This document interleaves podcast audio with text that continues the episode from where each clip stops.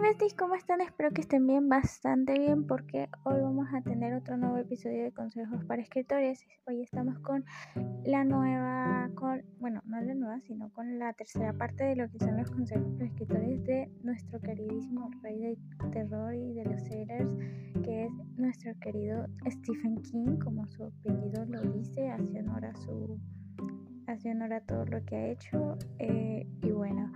Vamos a empezar con lo que es la tercera parte que es el ambiente de trabajo. Como saben, anteriormente había tocado ya este, em, estos temas sobre los consejos que nos da a través, eh, bueno, que nos da Stephen King a través de un documental o bueno, de una entrevista que le hicieron sobre qué consejos le podría dar a sus a los demás escritores que quieren eh, surgir y empezar a, a escribir y bueno, aquí está dividida en tres partes. Para los que apenas están escuchando este, les recomendaría que escuchen los anteriores episodios para que se informen de qué estoy hablando. En fin, vamos a empezar con el ambiente de trabajo. Número 1. Escribe con la puerta cerrada. Es su forma de decirle al mundo y a usted mismo que está ocupado, que es serio escribir y que tiene la intención de llevar a cabo su tarea. Esto lo hice hace un año ya atrás, por seis meses, y me, me encerré allí bastante tiempo. A pesar de que me tomaba mi tiempo también y descansaba y a veces incluso tenía mis bloqueos creativos, duré seis meses ahí y fue bastante largo el proceso, pero valió la pena. En este caso tiene mucha lógica que diga a puerta cerrada porque mucha gente te llega a interrumpir al punto de querer que al punto de terminar en un bloqueo, aunque no es bueno. Esto ni siquiera es un consejo eh, de escritores, eh, sino es como que una realidad de lo que pasa eh, para que estén claros de lo que en realidad es un bloqueo creativo Realmente no existe bloqueo creativo por lo que tengo entendido, por lo que investigué, pero esto lo vamos a tocar más adelante, no se preocupen. Ok, el caso es que este es un bonito consejo para que tú eh, mantengas en mente que esto es como si fuera un trabajo para ti, como si fuera algo a, a lo cual te quieres dedicar, un proyecto que quieres terminar y acabar bastante bien. Ok, Número 2. Prepara un taller de manera simbólica. Coloque su escritorio en una esquina y cada vez que se siente escribir, recuerde por qué no está en el medio de la, habitación, la. La idea no es un sistema que apoye el arte, es lo contrario. Aquí me confundí un poquito, porque si alguien supo cómo analizar esta parte, mm, que me lo diga porque yo no le entendí mucho. Y Em, sí, de verdad, no lo, no, lo, no lo entendí. Es que tengo la cabeza en otra parte, pero no, no, no lo entendí mucho, de verdad.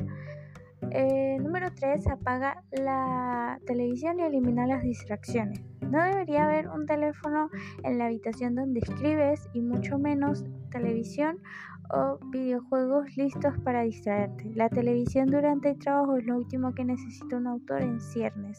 Esto es totalmente cierto, lo sé perfectamente. Esto lo tuve, eh, varias veces me distrajo el televisor por esto, pero al final terminé concentrándome en el proyecto. Para los que eh, tienen su televisión en su habitación, tienen que apagarlo para concentrarse en el proyecto y además de eso poder tener todas las ideas claras y no volverse un 8 prácticamente.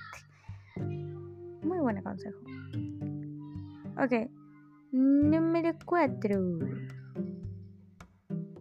Respetar los plazos.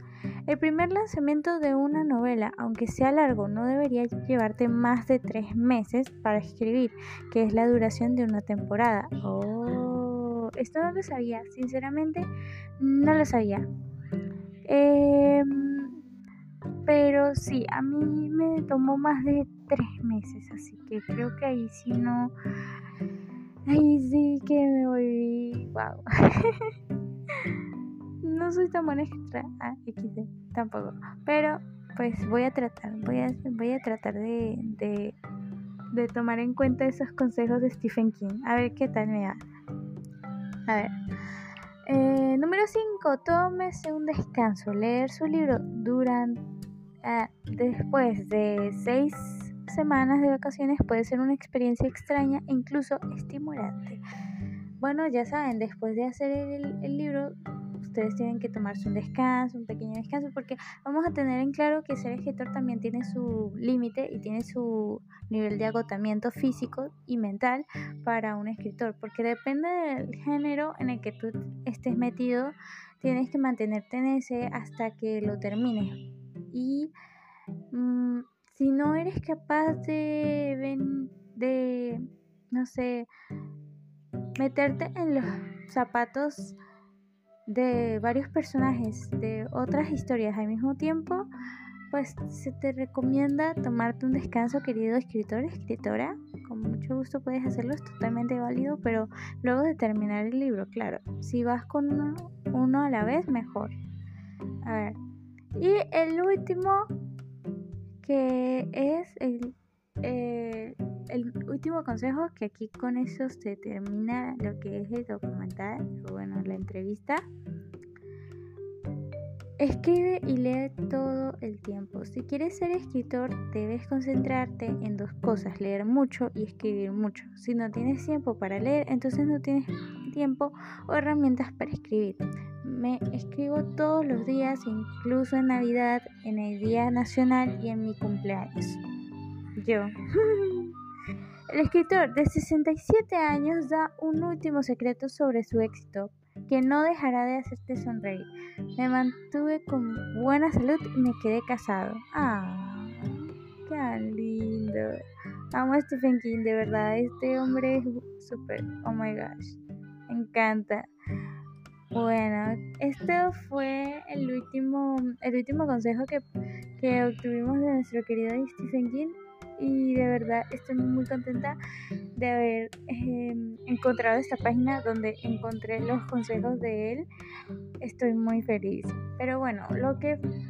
Bueno, en fin, el caso es que espero que les haya gustado mucho esta última parte de, de los consejos de Stephen King, que les haya eh, gustado mucho y que les haya servido de algo porque llevaba ya varios episodios haciendo esto.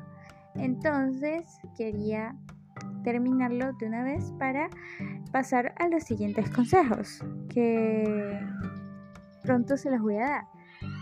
Pero esto era lo, último que quería darles antes de, de hacer otros, otros episodios.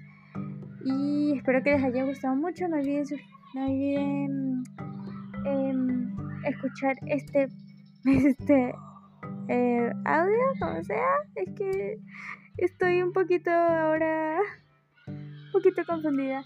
Bueno, en fin, el caso es que espero que les vaya muy bien, mis lindos escritores, y que hagan muchas joyitas muy preciosas. Y bueno, bye.